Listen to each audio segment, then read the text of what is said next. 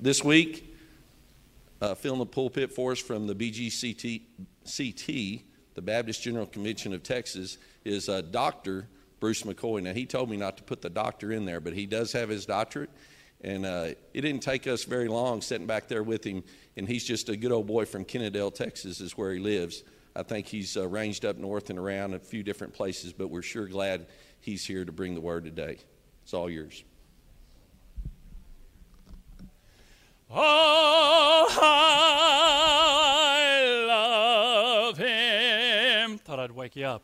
How I adore him. My breath, my sunshine, my all in all.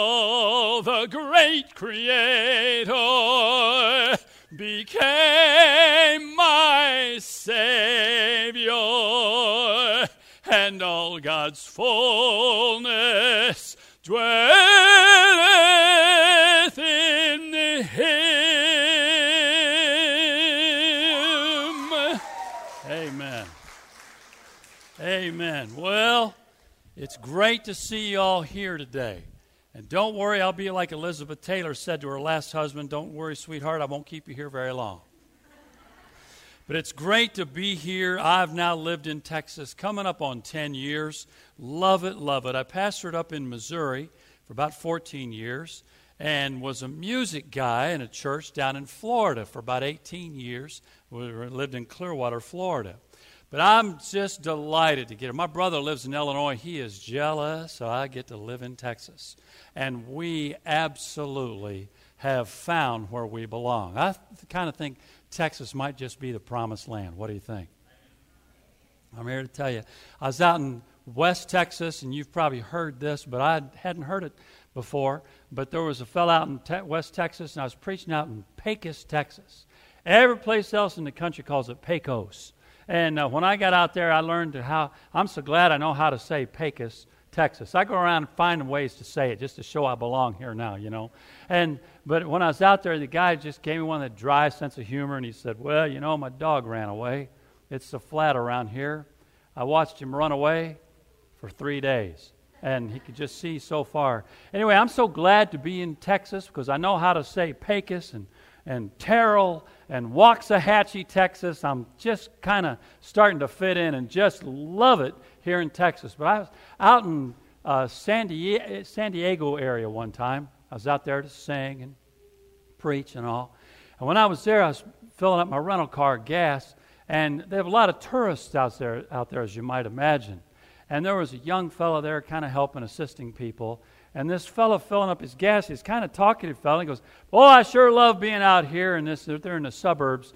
I like being out here in this little town called El Cajon." And the gas attendant looked at him. You know, they have great Spanish influence out there, and he said, "No, it's it's El Cajon." The J is silent. Well, I'm staying in a hotel over here in La Jolla. He said, It's La Jolla. The J's are silent. And he said, Well, I got family up here, and I'm going to be going up to San Jose before I fly home. And finally, the guy just had had it with these tourists. He said, he said, Sir, let me help you with something. The J is silent. It's San Jose. You got a hotel in uh, La Jolla, and you're standing right here in El Cajon. And uh, well, that, about that time, he realized he'd come on a little too strong. And so he tried to back it up a little bit, and he said, trying to be friendly, he says, Well, sir, I didn't think to ask you. And he smiled real big. How long are you going to be staying around here in California? Well, by that time, the tourist was rattled. He just was trying to have fun.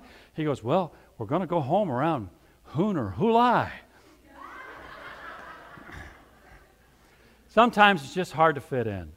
And it's just better, I'll tell you what, uh, any, I heard several musicians out there, and I appreciate you so much. I had a music teacher tell me one time the, the, the, the best thing you can do in life is the hardest key to play.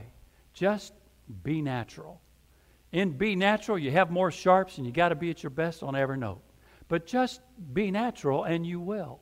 Well, now that's our sermon. Let's all go home. Some are going, wow, I like this guy. No, I'm sorry, we're going to stay just a little bit longer. In a moment, we're going to turn, ask you to turn uh, to Revelation chapter 1. Today, I want to share with you a message God's final call. I like to have a good time, but it's time to get serious. It seems quite clear that we're living in the last days. Just take a look at our national landscape. The levels of anger in America have escalated to a shrill rage. America, once the envy of the world, the melting pot, is now boiling over. She's suffering from acute heart failure. Our pulse for God is weakening, and the arteries of our religious faith seem blocked. What we need is a spiritual bypass. And if, by the way, you hear anything today you particularly like, you've prob- I've probably gotten it from either my, my dad, who's now in heaven, was a wonderful preacher, or the writings of Dwight Pentecost, John Walvoord, or one of my favorite writers, author Steven Lawson. It was Steven Lawson who pointed out in his book, Final Call, that our nation's problems are spiritual. But like the world around us, the soul of America is dying. Our pulse for God is weakening. The arteries of our religious faith are blocked with the plaque of opinion based theology and convictions based purely on convenience. What we need is a spiritual bypass. Better yet, we need a transformed heart. And, folks, it's election year, but the hope of America really does not lie in Congress. As important as it is who wins the presidency in our next election, the hope of America does not lie in who is president or who gets uh, nominated for the Supreme Court. Ladies and gentlemen, the hope of America lies to, in, to your right and to your left and to the person you see in the mirror. It, it, the hope of America lies in our churches today. Now it is time to hear from Jesus Christ and hear God's final call. You know, it's been said the, the, the birth pains of our nation are, are, are similar uh, to what the church is today. April 18, 1775, Boston slept and the hour was desperate. British ships were anchored in the harbors there in Boston, and they were poised to unleash their organized fury on a young and sleeping nation. It was the midnight ride of Paul Revere. It was a daring dash through the countryside, and the history of our nation was changed. And on that dark night, he sounded forth the call and America woke up and became vigilant for freedom. Ladies and gentlemen, it's midnight again. Our enemy is poised and is more dangerous than the British redcoats. And he's anchored himself in the, in the harbors of our local churches. Well, who is this enemy? And set to unleash his organized fury. It is Satan himself who's coming, trying to come after us. Jesus said, I will build my church, and the gates of hell will not prevail against it. That is, that's not them attacking, that's us going. And the gates of hell will not prevail against us. We go with the gospel and share the light of his word, and the gates of hell and the darkness gets dispelled. All we've got to do is go proclaim the gospel of the Lord Jesus Christ. Only one army has the power to halt this enemy's advance, and it is the army of the meek, God's church, who is awake and not asleep. But like America on the night of Paul Revere's ride, our churches, sadly, are largely asleep. We're comfortably tucked into our padded pews, anesthetized to the painful national wounds of our sins. In Revelation chapter 1, we see that the call of God goes out again, using the very words of Christ. With the voice of a mighty trumpet, the Lord is calling his people to himself to proclaim God's final call. With nail pierced hands, cupped, riding a white horse, he is proclaiming this final call to us. So here in Revelation chapter 1, we reveal God's final call. Take a look at verse 1 and 2. This call comes from the Lord Himself. Revelation 1, verse 1. The revelation of Jesus Christ, which God gave Him to show His servants things which must shortly take place. And He sent and signified it by His angel to His servant John, who bore witness to the Word of God and to all things that he saw. Folks, this is John this is God's word, not John's. It's a sovereign call. What does that big fancy word mean? Sovereign. It means God can do anything he wants. It's a sovereign call from Almighty God, who is all powerful. And it's, it's not an optional call, it calls for an undivided allegiance. Look at verse 3.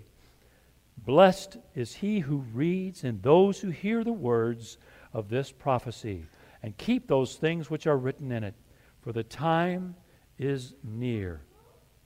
Answering God's call always leads to a blessing. You know, many view the book of Revelation kind of like Winston Churchill viewed the Russians. It's a little tang tungler to say it, but as I recall, he said the Russians were like a riddle inside a mystery wrapped up in an enigma. Well, God promises uh, a special blessing to those who answer. I'm sorry, you let that baby cry, it's all right. She probably got a good, good look at me without my mask, and that's what can I tell you? This is all I got to go with right here. Look at verse 4. Verse 4 says, John to the seven churches which are in Asia, grace to you and peace. Now, these words are what I call Sunday school words. I learned to call that from one of my Sunday school teachers. He said, Oh, that's just a Sunday school word. What's it really mean? Grace to you. Grace means getting better than you deserve. Now, I grew up as a boy on the playgrounds of St. Louis. I know what it is to a bully, for a bully to look at me and say, You're going to get what's coming to you. But you know what? I had a big brother standing nearby. I was so cocky when my brother John was around. I was insufferable. But you know what I got from my brother? I got mercy. He helped me avoid what was coming to me. That's mercy. But grace is even better than mercy. It's getting better than you deserve.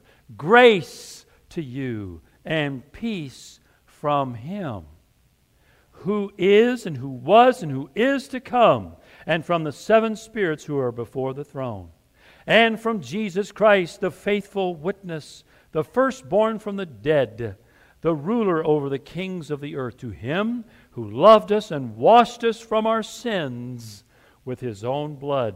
And he has made us kings and priests to his God and Father. To him be glory and dominion forever and ever. Amen. In John's day, Roman citizenship was for the privileged few. But in Christ, believers are citizens of heaven already. Did you know that? Ordinary fishermen like John were made distinguished citizens of heaven. Christ's call is a sovereign call with authority over every voice that clamors for our attention. Look at verse 7. We find out the final call is an urgent call. Behold, he is coming with clouds, and every eye will see him, and they who are pierced also who pierced him.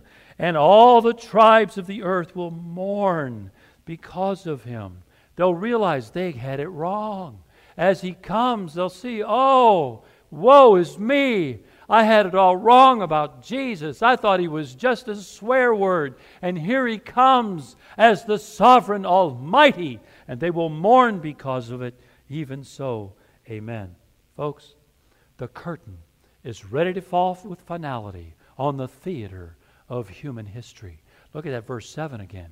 It doesn't say, as they say in Texas, he's fixing to come. It says he is coming. He's in the process of coming. He's arranging all the pieces. Did you know? All you need to do is get on your, your iPad, your device, or a local paper and find out that the bear of the north, found, that's prophesied in, in Ezekiel 38, the bear of the north, which is uh, due north of what is north? North is north of Jerusalem. And you go north of Jerusalem and you see a place called Magog in the Old Testament. Well, Magog just changed its name now. It's Moscow. And did you know that Russia, the forces of Russia, are in Damascus right now? They're in Syria. This is old news by now. They've been there for a while. They're just about 90 miles from Jerusalem. But take heart, Israel's going to win. We see it here in, in uh, the book of Revelation. but He is coming. The hour is late, and He could come at any moment. Now, that ought to make you want to shout, unless you don't know the Lord. I'm here to tell you something. It's later than it's ever been. Reminds me of that couple that went to bed one night and the grandfather clock in the darkness went absolutely berserk. It, it chimed 11 times 12, 13, 14, 15, 16 o'clock. Finally, in the darkness, the sweet little lady, married many decades to her husband, reached out and touched him on the back. Honey, what time is it? Reassuringly, he said, I don't know, darling, but it's later than it's ever been. And that's the truth. It is later than he, it's ever been. Not he will come, he is coming. Christ's return is imminent. He could come at any time. And only the Father knows. You see these folks setting dates, they don't know what they're talking about. Listen, uh, I can tell you a lot of things have fallen into place for Christ to come again. But the truth is, only the Father knows when He turns to His Son and says, as the poet wrote, Go bring my family home to me. Well, look at verse 8. We'll see who is coming. Verse 8, it says, I am the Alpha and Omega. Now, that's just a way of saying the Greek alphabet. I am A to Z. I'm the, the beginning and the end, says the Lord, who is, who was, and who is to come, the Almighty. And we know it's also an unexpected call. Look at verse number 9. As it says, I, John, both your brother and companion in tribulation, and in the kingdom and patience of Jesus Christ, was on the isle called Patmos. For the why? For the crime of preaching the word of God and for the testimony of Jesus Christ. The Isle of Patmos was a, a rocky island off the coast of what's called today modern day Turkey. And it was at this darkest, most isolated hour that John received the final and unexpected call. Now, there's a moment to pause here and realize in the isolation, when it seemed like nothing was happening, God reached out and gave to John this massive vision that we find reading in Revelation of the end times. The church looked like a defeated movement. Often it's when we are suffering and feel forgotten that God speaks to us. You see, the glory of Pentecost was just a forgotten, long ago memory. The glory of the church was now faded, and they were dispersed, and the disciples had moved to all different parts of the world. And, and, and like Thomas went to India, don't ever call Thomas doubting Thomas. Once upon a time, he doubted. But after he saw, Jesus said, Blessed are you who have seen, but blessed are those like you who have not seen and yet believed. But you know, I learned to grow up calling him Doubting Thomas. You probably did too. Did you know that Thomas went to the subcontinent of India? And he preached the gospel, and they said, You'd better keep quiet, or we're going to skin you. You've ever heard that term? They literally did it. They flayed the skin off of him, and he died of shock. But he preached the gospel. That's not a doubter. That's who once was a doubter, whose life was changed and went on for God. We tend to always look at somebody and remember them for their worst moment. Listen, let's get off Thomas's back for a little bit and realize he went out and was faithful. What's the worst thing you've ever done? Don't say it. Because God has forgiven it if you're in Christ. Don't you call yourself the worst moment you ever did. You're a forgiven child of God, and you have got this gospel to proclaim. The Lord Jesus Christ is giving to us his final call. No matter what you've ever done, you can be forgiven, and you go on and become a messenger for the Lord Jesus Christ. I just might shout when I get in my car and drive home over that one. I mean, that's a glorious thing. Listen, when I got saved, even the dog could tell a difference in our home. That's a true story. I was 17 years old and I was entirely changed. The next morning, one of my best friends, Steve, looked at me, What happened to you? I got misty eyed and told him I came to Christ last night. And you know how they do in public, all that. That's nice, Bruce. That's good. you know, kind of hope I don't get any on me kind of a thing. But he, he later, he got it. He got the Lord Jesus Christ in his life, and he's living for him to this very day. I want you to know God is speaking to you today, maybe an unexpected encounter with Christ through the Holy Spirit. At this moment, the Lord is calling you, some of you, to serve Him, to live for Him. Y'all, you don't have to go to seminary and, and learn all kinds of stuff. You can just wake up tomorrow and start living for Him. Start reading the Bible. Start sharing Christ with others. But maybe some are being called to serve Him full time. If so, I hope you'll surrender to God's final call. But look at verse 10. It's a compelling call. Verse 10, he says, I was in the Spirit on the Lord's day, and I heard uh, behind me a loud voice as the sound of a trumpet. And then we've read verse 11 I am the Alpha and Omega, the first and the last. What you see, write in a book and send it to the seven churches. To the seven churches. Give God's final call to the churches. Why wouldn't he go make an appointment with the emperor? Start from the top down instead of the bottom up? Well, because God has always chosen to use the local church. Ever since the resurrection and the day of Pentecost, God has used a local church. He's using this one right here, right now, in this very place. When you leave out of here, you still go and you be the church. Well, why these seven churches listed in verse 11? Because our Lord says to them, and what he speaks to these seven churches, he speaks to all types of churches, even to this day, from the first century and to all subsequent churches. I want you to know that every experience in John's life was preparatory for this moment in his life. Just like every experience you've had, good and bad, has been preparatory for this moment to receive God's final call and to live the rest of your days for Him. This final call must be trumpeted into our neighborhoods, to our culture, and to the world. This call goes out until the Lord Himself descends from heaven with a shout.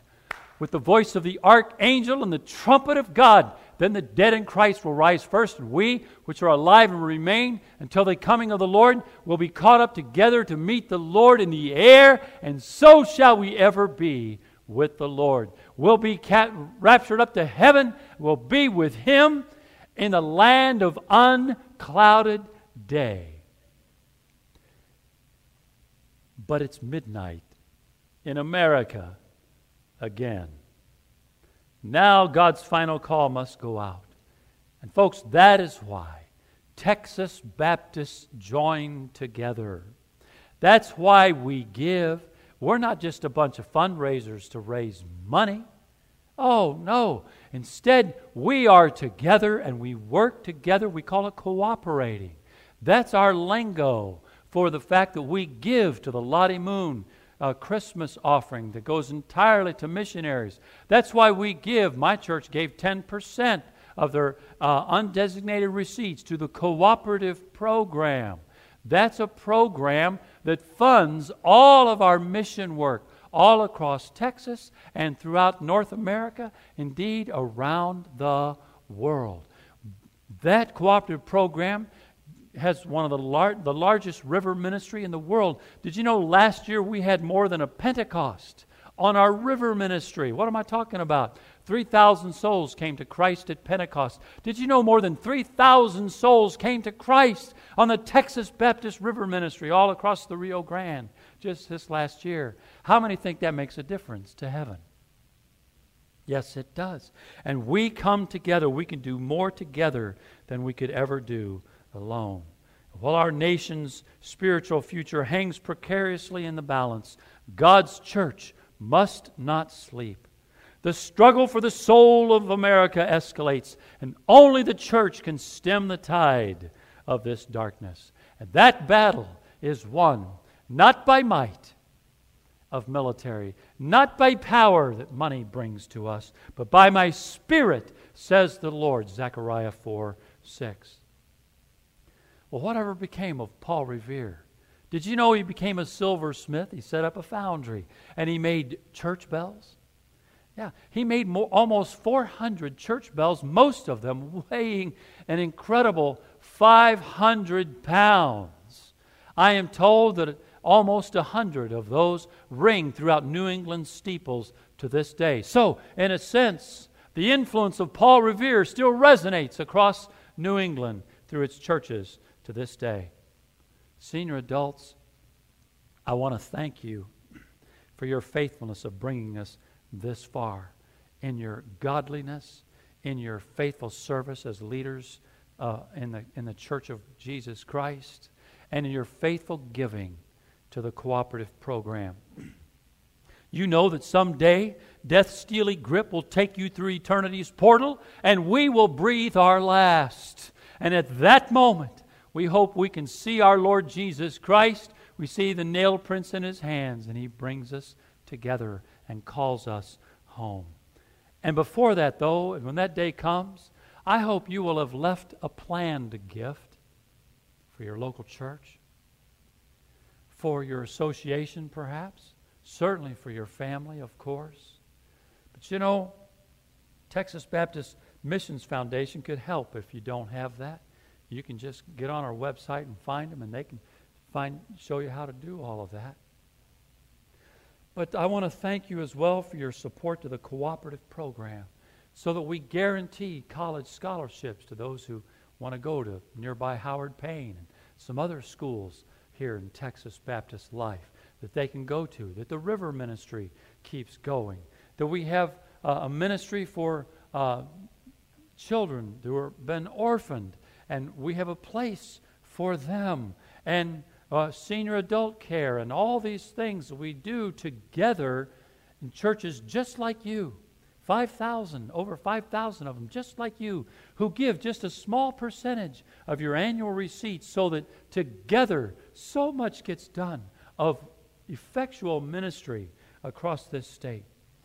The next generation is why we do it. It's been true since Pentecost. Christianity is but one generation away from extinction. That's why churches like yours have children's church, so they can understand the gospel at their level. I was at a church one time uh, dedicated just like you were to do that. And they had a lot of steps on the leading up to the platform. Then they had a senior adult fellow who was a wonderful, gifted preacher and still preaching with great passion and fire. And the congregation just loved him, and he loved the kids. And he had these children, before they left, he put them up on the staircase before they left for children's church, and he gave them a little object lesson about once a month. And he stood there and he said, Now, boys and girls, I want to tell you about someone who lives in your backyard. They looked at him. Somebody living in our back? Yeah, boys and girls, he lives in your backyard and he likes to climb trees. They kind of still looked at it and they kind of mumbled together. Boys and girls, he lives in your backyard. He likes to climb trees and he has a bushy tail. Still no takers. Finally, he goes, Boys and girls, can you not figure out? It, he lives in your backyard. He likes to climb trees. He has a bushy tail and he, he likes to eat nuts. Finally, a little third grader boy became a self appointed spokesman for the group and he raised his hand and his face looked like he just smelled something bad. And he said, Pastor, we all know the answer is supposed to be Jesus, but it sure sounds like a squirrel to me. Sometimes that's what we do with the gospel. We gum it all up with all kinds of fancy things, and all we've got to do is like being a doctor. What does that mean? It means I don't know very much. It means I had to study to find out I wasn't all that smart. But all we've got to do is, is tell them the gospel of Jesus Christ. And now it is time for you, I see so many young faces here. You get my age, a lot more young faces than people my age, I guess. But I look around and I see it's time for the next generation to rise. You can rise like the poet and proclaim, We will carry the torch of the gospel. We will lift high the flame. We will march through the darkness with the light of his name until the glory of God is seen by the world. We will carry the torch of the Lord. If the world is to escape this real place called hell, it will be because we have made clear God's final call. Now, a new generation of Minutemen and women need to rise and proclaim God's final call. Perhaps the Lord is calling you to prepare for this battle. God's final call needs to be sounded loudly, personally, urgently, and very clear. It's left up to us to proclaim God's final call. And what would we say? It can be just as simple and clear as this For God so loved the world that he gave his only begotten Son so that whosoever believes in him, some people believe only just a certain few are going to believe. No, Jesus said it so that whosoever believes in him will not perish but have everlasting life. You may be here, what you thought was for one reason, but it's actually for another. You may be here because Jesus Christ wants you to have one last opportunity to hear God's final call. Stephen Adams is one of my favorite songwriters from uh, a few years ago, and he wrote a magnificent song, Down the Hallways of Time. There's echoed God's call to the lonely, to the lost, the oppressed. Christ says, You who are weary, just come unto me, for I love you, and I will give you rest. Rest for the weary, hope for the discouraged, drink to the thirsty, faith to the doubter, revival to the church, and eternal life to the one who will answer God's final call. John W. Peterson wrote it this way Someday you'll hear God's final call to you to face his offer of salvation true. This could be it, my friend, if you but knew God's final call. God's final call. Let's pray. Today we have heard God's final call. Our musicians are coming. We're going to sing. There may be someone here today. I don't know you. So don't be offended if you've already come to Christ. We're just thankful you have. But there may be somebody here today who has never responded to the gospel, and you'd like to come and accept God's final call. We're going to have, I'll be down here, and maybe some others will join me to pray with you if you need prayer. There are others here today. Maybe the Lord is calling you to answer God's final call. You want to serve Him. Others today, you haven't quite been what you should have been in your Christian life, and the Holy Spirit's telling you that. I'm not.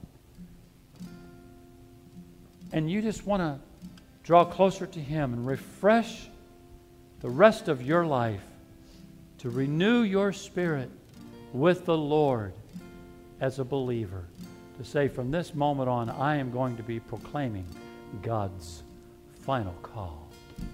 Father, help us today, even where we sit or stand, to, to decide, to make decisions, to be cleansed, to be right with you, and to serve you with faithfulness. This day,